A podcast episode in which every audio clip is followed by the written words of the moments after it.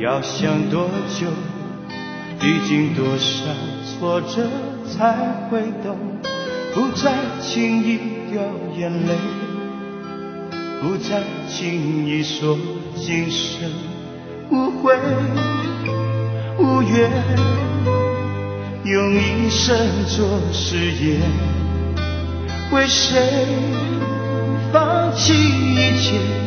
我不再是我。谁又是谁？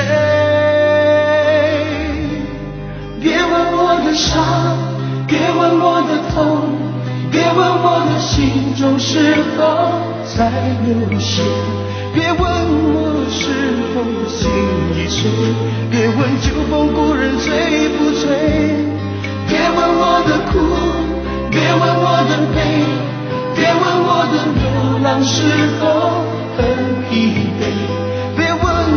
时候还有你？别问婚姻这梦对不对，也别问我会不会。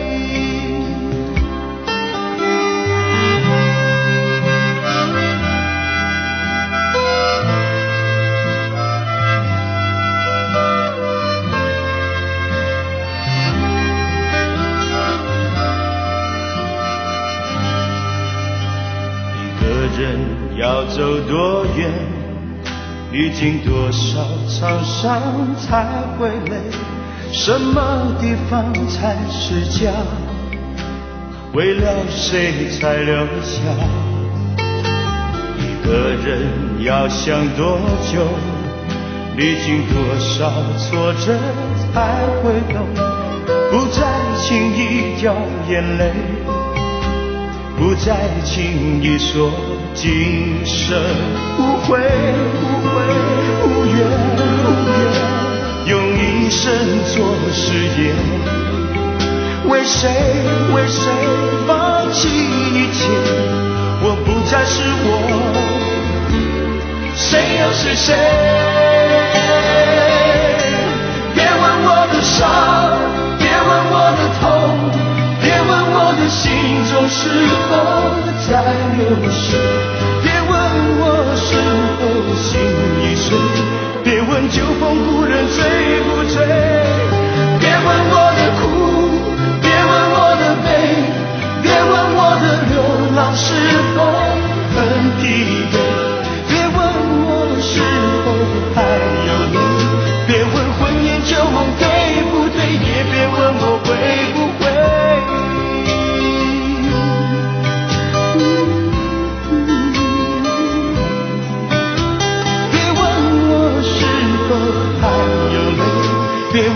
婚姻旧梦对不对，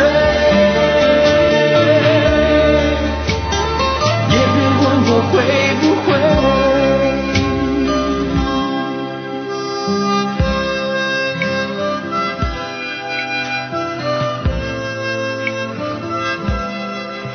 很小的时候，我就期望能够有一个姐姐，只可惜我妈妈为我准备了一个哥哥，而不是姐姐。但是我很羡慕那些有姐姐的同学们，因为我觉得姐姐能够对他们的照顾一定是多过于哥哥的。今天呢，我想在心情故事篇里面来跟你一同分享一篇短篇小说，来自于燕生的《姐姐》。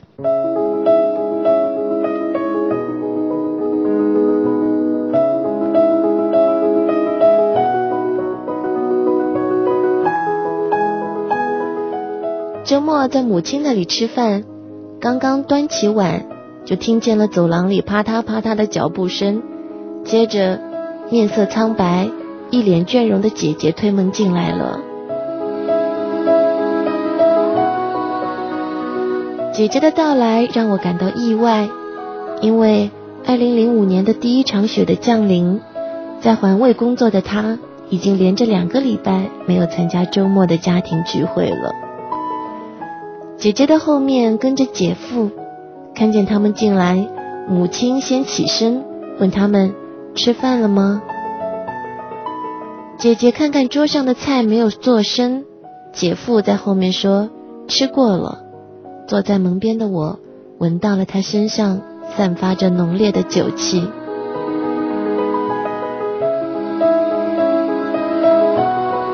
母亲好像是不相信姐夫的话，看着姐姐仍旧问她吃了吗？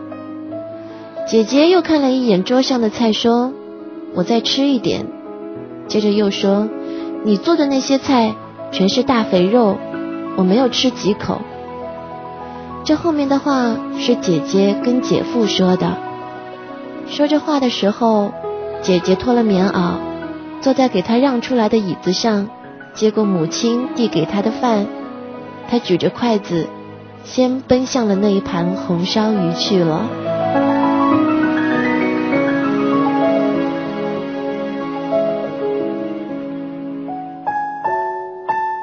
饭桌上的气氛一时有一些沉闷。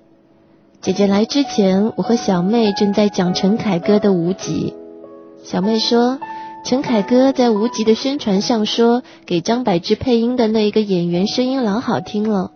我正要问老好听是怎么个好听法的时候，姐姐来了。她一脸沉重的倦容，使我们没有办法再继续《无极》的话题。于是我问：今天晚上你不扫雪了吗？姐姐扒拉着饭碗里的饭，并不看我。过了一会儿，她说：“都扫十天了，也该让我们歇一个晚上了。”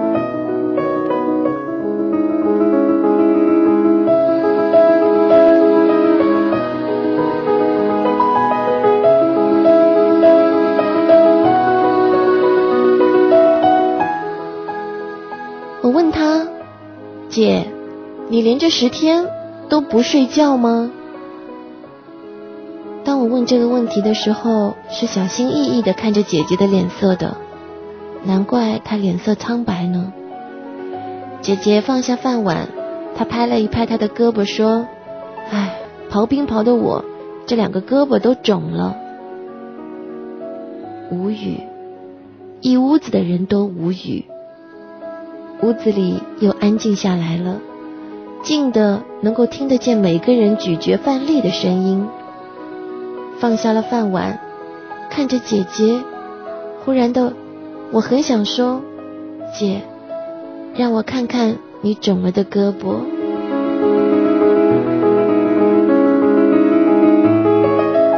但是说出口的却是：“姐，你多吃点菜吧。”我把他爱吃的那一盘鱼放到他的眼皮底下。他一筷子接一筷子的在鱼身上夹来夹去，我忽然就想，这样也好。很久很久了，我跟姐之间已经习惯了这样的淡然相处。是不是所有的情感都要经历严冬的苦寒，这火热的恋情？为何总在瞬间失去温暖？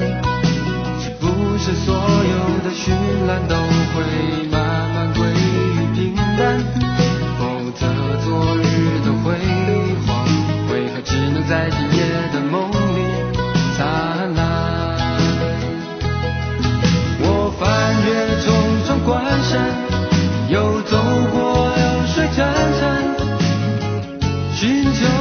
生命中。永恒的答案，在一个晨光乍现的清晨，我才恍然，人生中最大的幸福，原是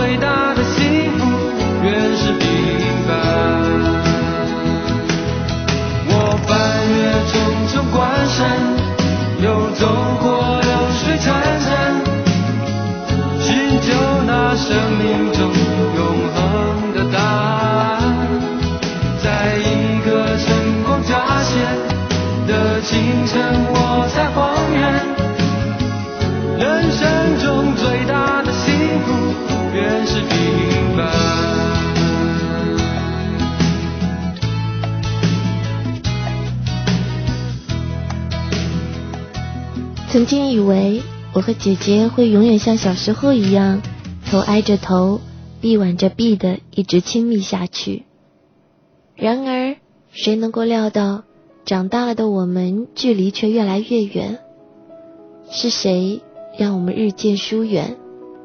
是生活，是我们彼此，还是其他？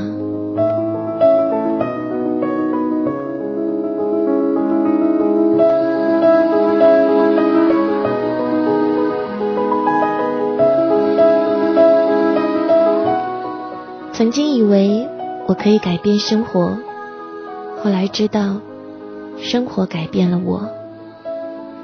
这是我喜爱的一个女作家的文集里的一首小诗。我曾经想把这首小诗拿给姐姐看，然而这只是我的一闪念而已。我清楚我不会那样做的。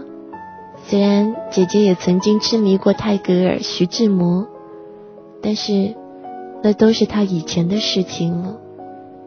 现在的姐姐已经彻彻底底的把这些都给抛弃了。现在她的生活里没有诗的位置。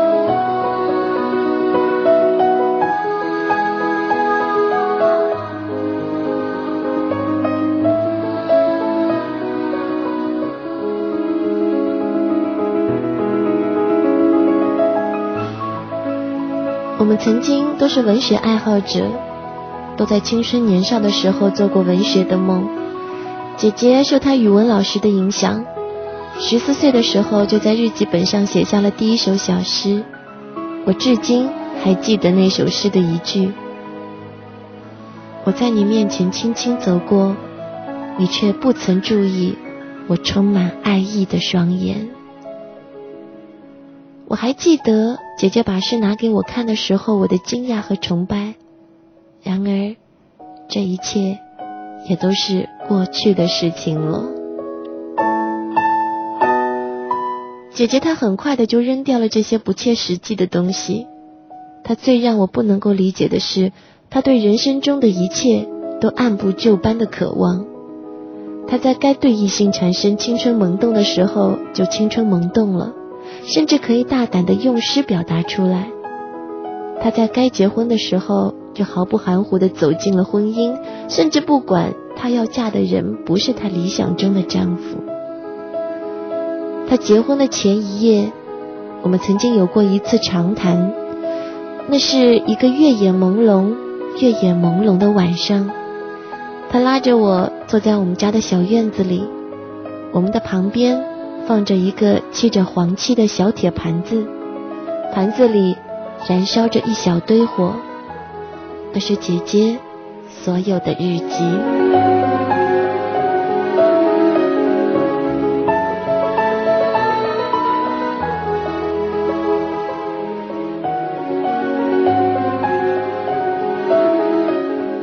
我望着盆里的那一小团火光，问姐姐。你不觉得可惜？就这样全烧了。姐姐瞪着她的大眼睛，望着那火很久很久，悠悠地说：“过去了的留着已经没有任何意义。况且，我也不想让他看到这一些。对着那渐渐熄灭的火焰，我叹了一口气。本想说，如果他连你的过去都不让你保留，这样的婚姻，你们能够有多少幸福呢？但是这话在我的心里滚了几滚，终于还是没有说出口。面对着这个已经对未来的生活充满了期待和憧憬的女人，我知道，此时此刻除了祝福，已经不适宜于再说其他了。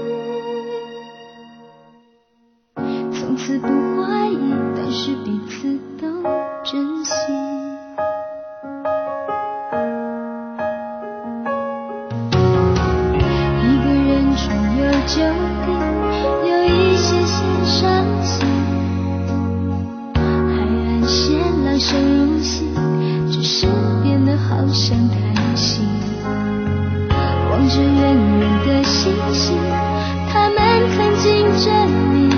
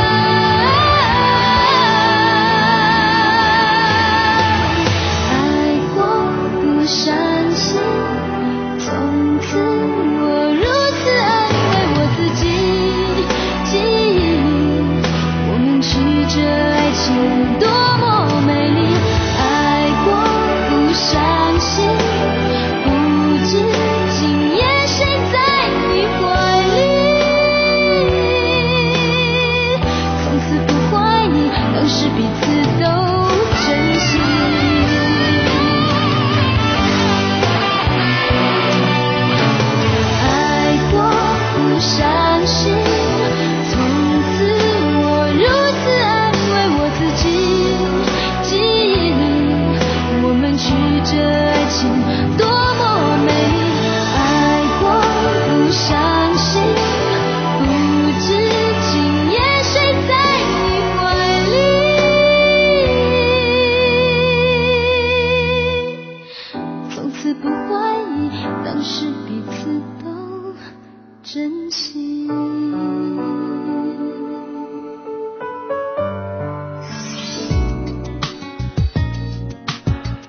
心的做一件事，做一件事，用心的爱一个人，爱一个人，用心的听一档广播。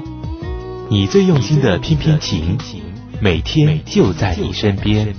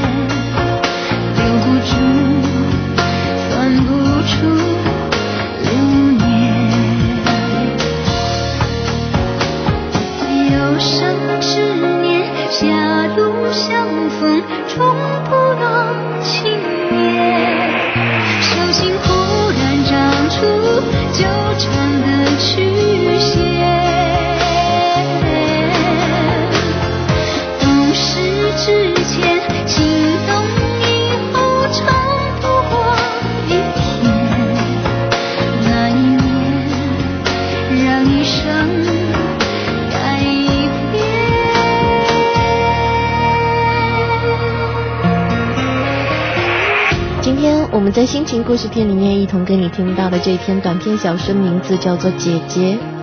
如果你也关心主人公的命运的变化的话，请你继续停留在这里，收听节目的下半部分。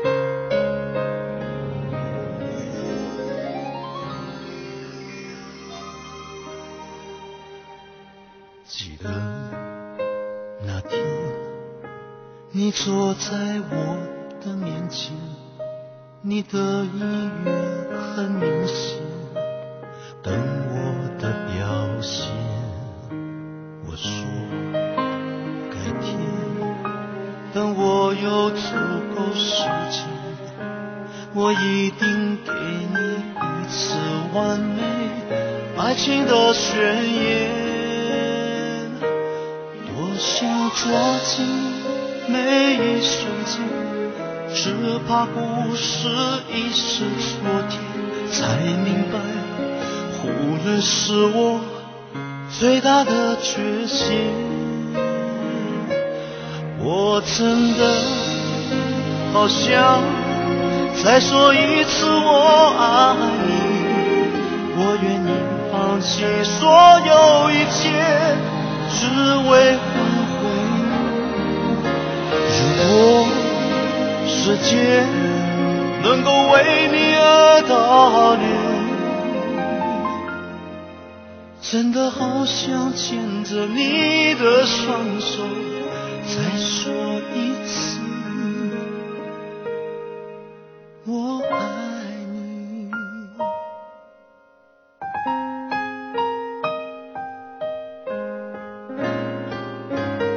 再说一次我爱你，感谢节目的下半部分。欢迎继续收听《天天情之心情故事》，姐姐。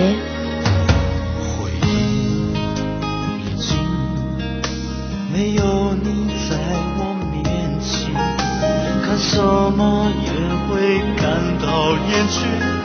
我闭上双眼，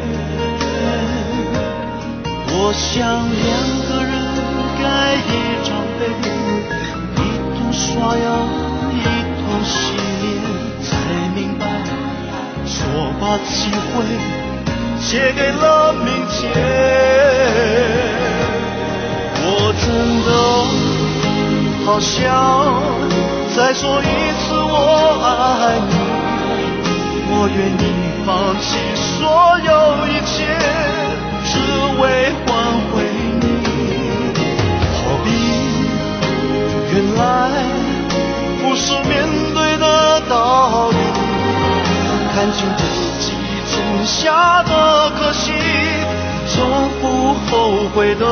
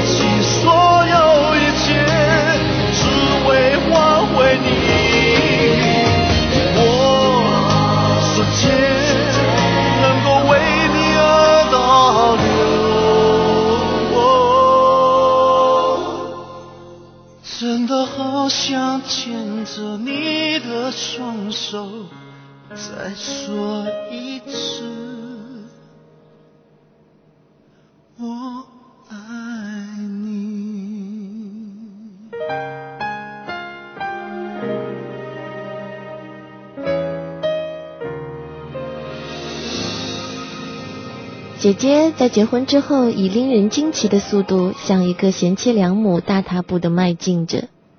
姐夫被她养得红光满面，他们有了小磊。姐夫下岗失业了，姐姐在环卫找到了这个工作。这期间，他们的旧房被动迁改造掉了，他们搬进了新家。对于姐姐的新家，我一度是陌生的。他们乔迁新居的时候，没有找我们共庆乔迁之喜。姐姐说，因为有老人在，不方便请你们来。对于他找的这一个蹩脚的借口，我们只能够无奈的苦笑。他不欢迎我们上门，他不止不欢迎我们，他同样也不欢迎姐夫那边的亲戚、同事去他家做客。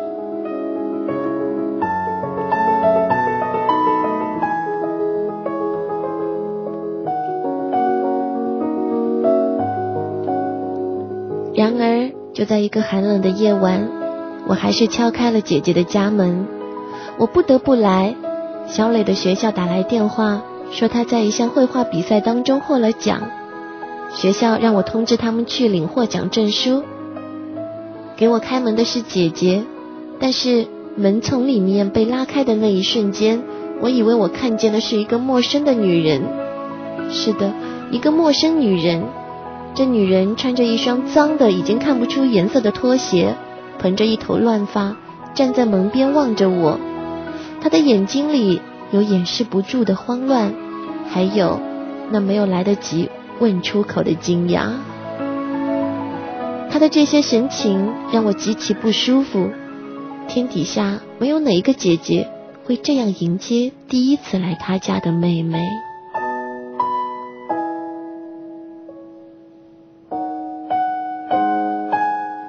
我不出一声的挤进了门，虽然我知道他不希望我进去，可是我还是进了。然而，当我站在他们黑乎乎的两室一厅里的时候，我惊呆了。这实在是一个寒酸的、不能够再寒酸的家了。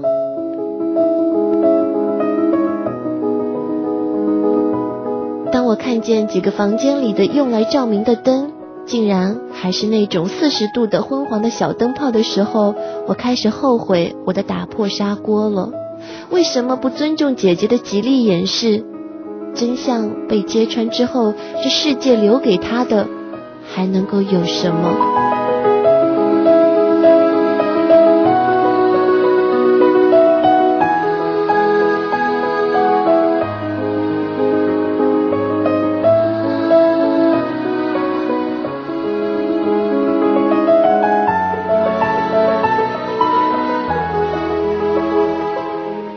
曾经以为我可以改变生活，后来知道生活已经改变了我。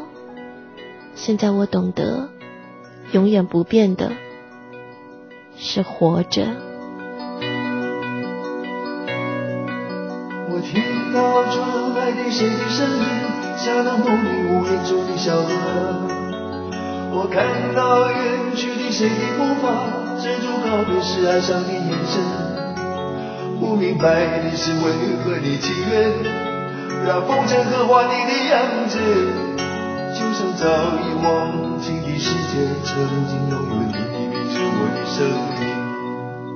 那悲歌总会在梦中清醒，诉说一点爱上过的往事。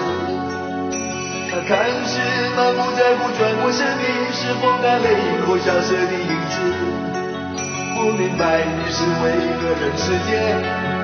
总不能溶解你的样子，是否来迟了？明日的人烟早无写了你笑容，我的心情。不变的你，伫立在茫茫的城市中，聪明的孩子，提着易碎的灯笼，潇洒的你，将心事化进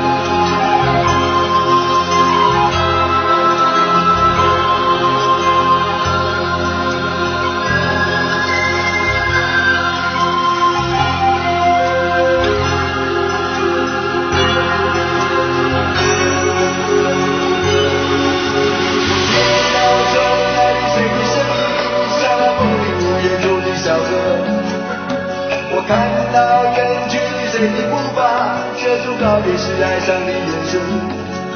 不明白你是为何的情愿，看风筝刻画你的样子，就像早已忘记的世界曾经拥有你的名字我的声音。不变你，伫立在茫茫的城市中。你的心爱的灯笼，在大雨里将心事化进尘缘中。孤独的孩子是造物。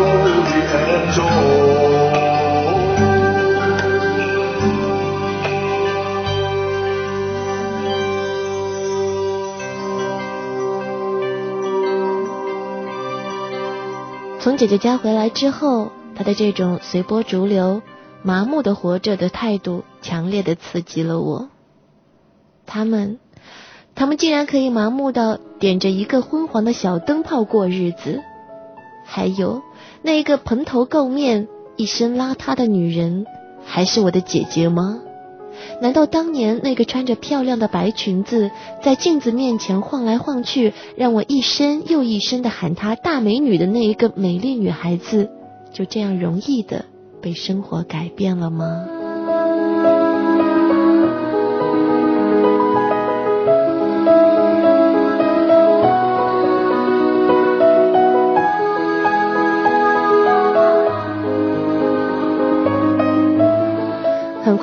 我又去了一次姐姐家，这一次是拉着男朋友文一起去的。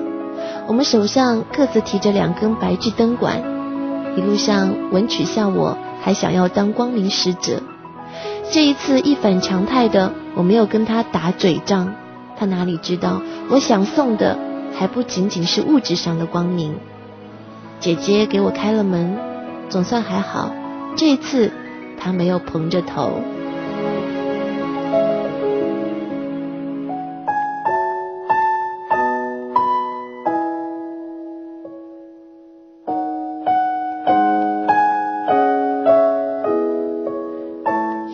次从姐姐家回来之后，我神色恍惚了很久，脑子里一遍一遍的总是我们小时候的一些情景。六岁的我和十岁的他一起给家里抱白菜，他说：“你抱两颗，我抱三颗，抱完两趟，我给你吃一块糖。”七岁的我和十一岁的他，我牵着他的后衣襟走进了学校的大门。我举着红领巾跑进他们的班级，我说：“姐，你给我系一下红领巾。”十二岁的我和十六岁的他，我拿着入团申请书央求他：“姐，你的字写得好，你来帮我填这些表格。”十六岁的我和二十岁的他，夏天的晚上，我们躺在家里的土炕上。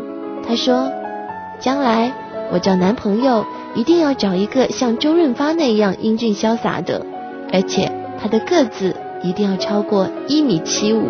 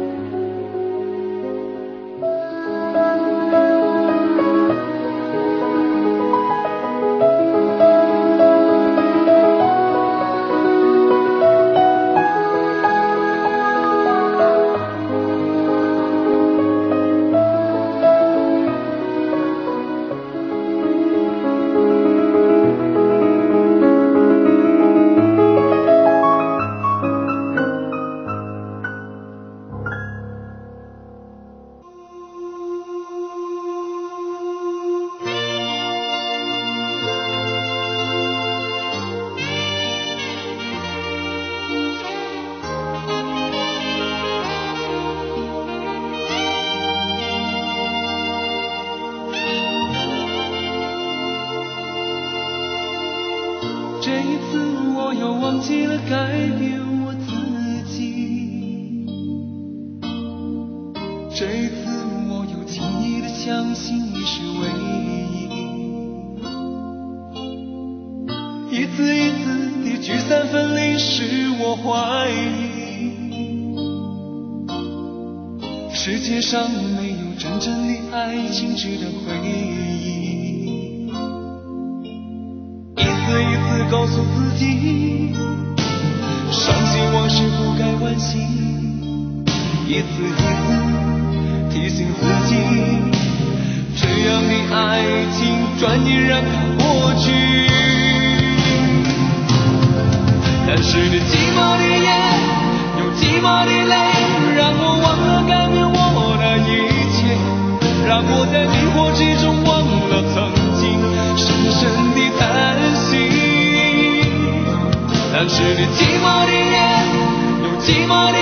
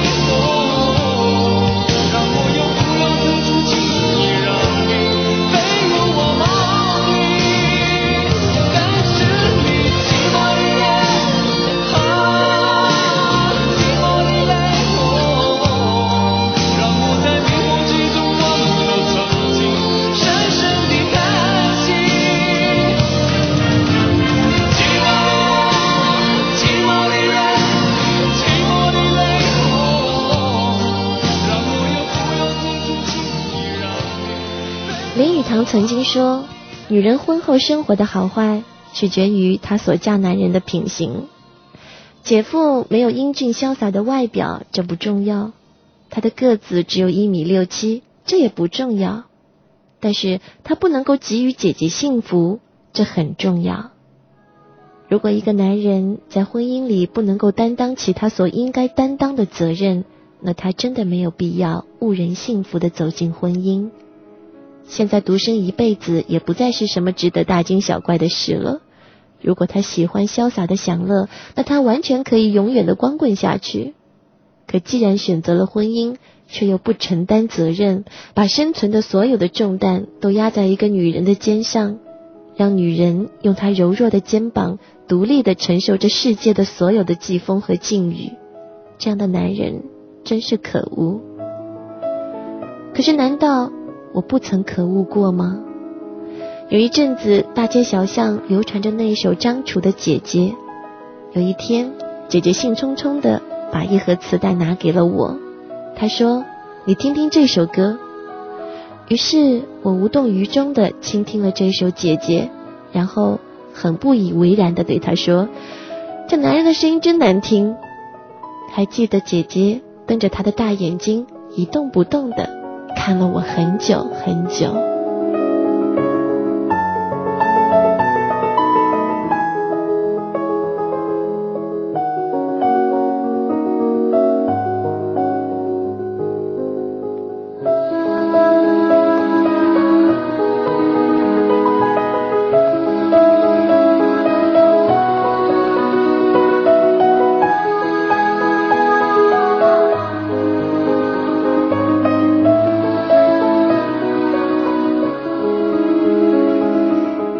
心真的是残忍，不懂得感动，还要刺伤人。是啊，那个时候我们要做的事太多，我们忙着享受青春，忙着谈恋爱，我们忙着扑向身边的一切美好事物，我们忙着不顾一切的挥洒青春和垂手可得的幸福，却唯独不懂得感动。终于有一天，我们安静下来了。我们的青春燃烧过了，我们激情澎湃的心总算能够静下来了。我又想起了那首《姐姐》，在某一个夜凉如水的晚上，我到网上下载了它，戴上耳机，我开始一遍又一遍的听。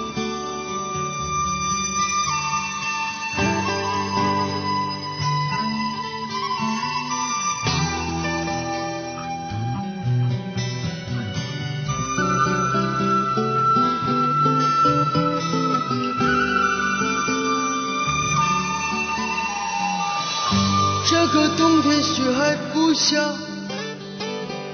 站在路上眼睛不眨，我的心跳还很温柔，你该表扬我说今天我的衣服有些大了。你说我看起来挺高，我知道我站在人群里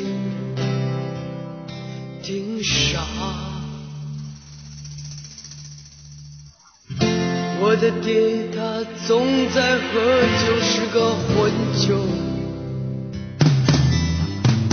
在死之前，他不会再伤心，不再动拳头。他坐在楼梯上也，已经苍老，已不是对手。感到要被欺骗之前，自己总是做不伟大。听不到他们说什么，只是想人要孤单容易尴尬。面对我前面的人群，我得穿过而且潇洒。我知道你在旁边看着，听讲。姐姐，我看见你眼里的泪水，你想忘掉那侮辱你的男人到底是谁？他们告诉我，女人很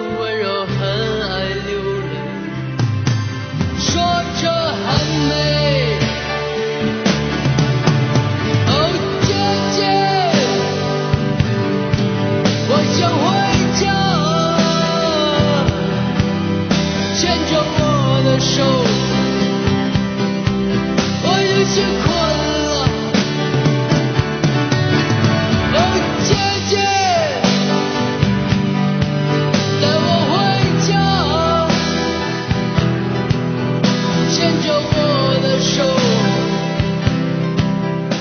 感谢各位的收听，感谢上海汤尼传媒及我们节目的大力协助。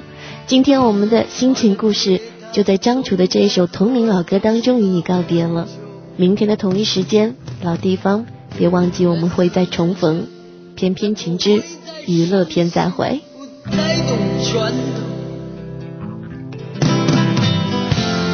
坐在楼梯上是对手。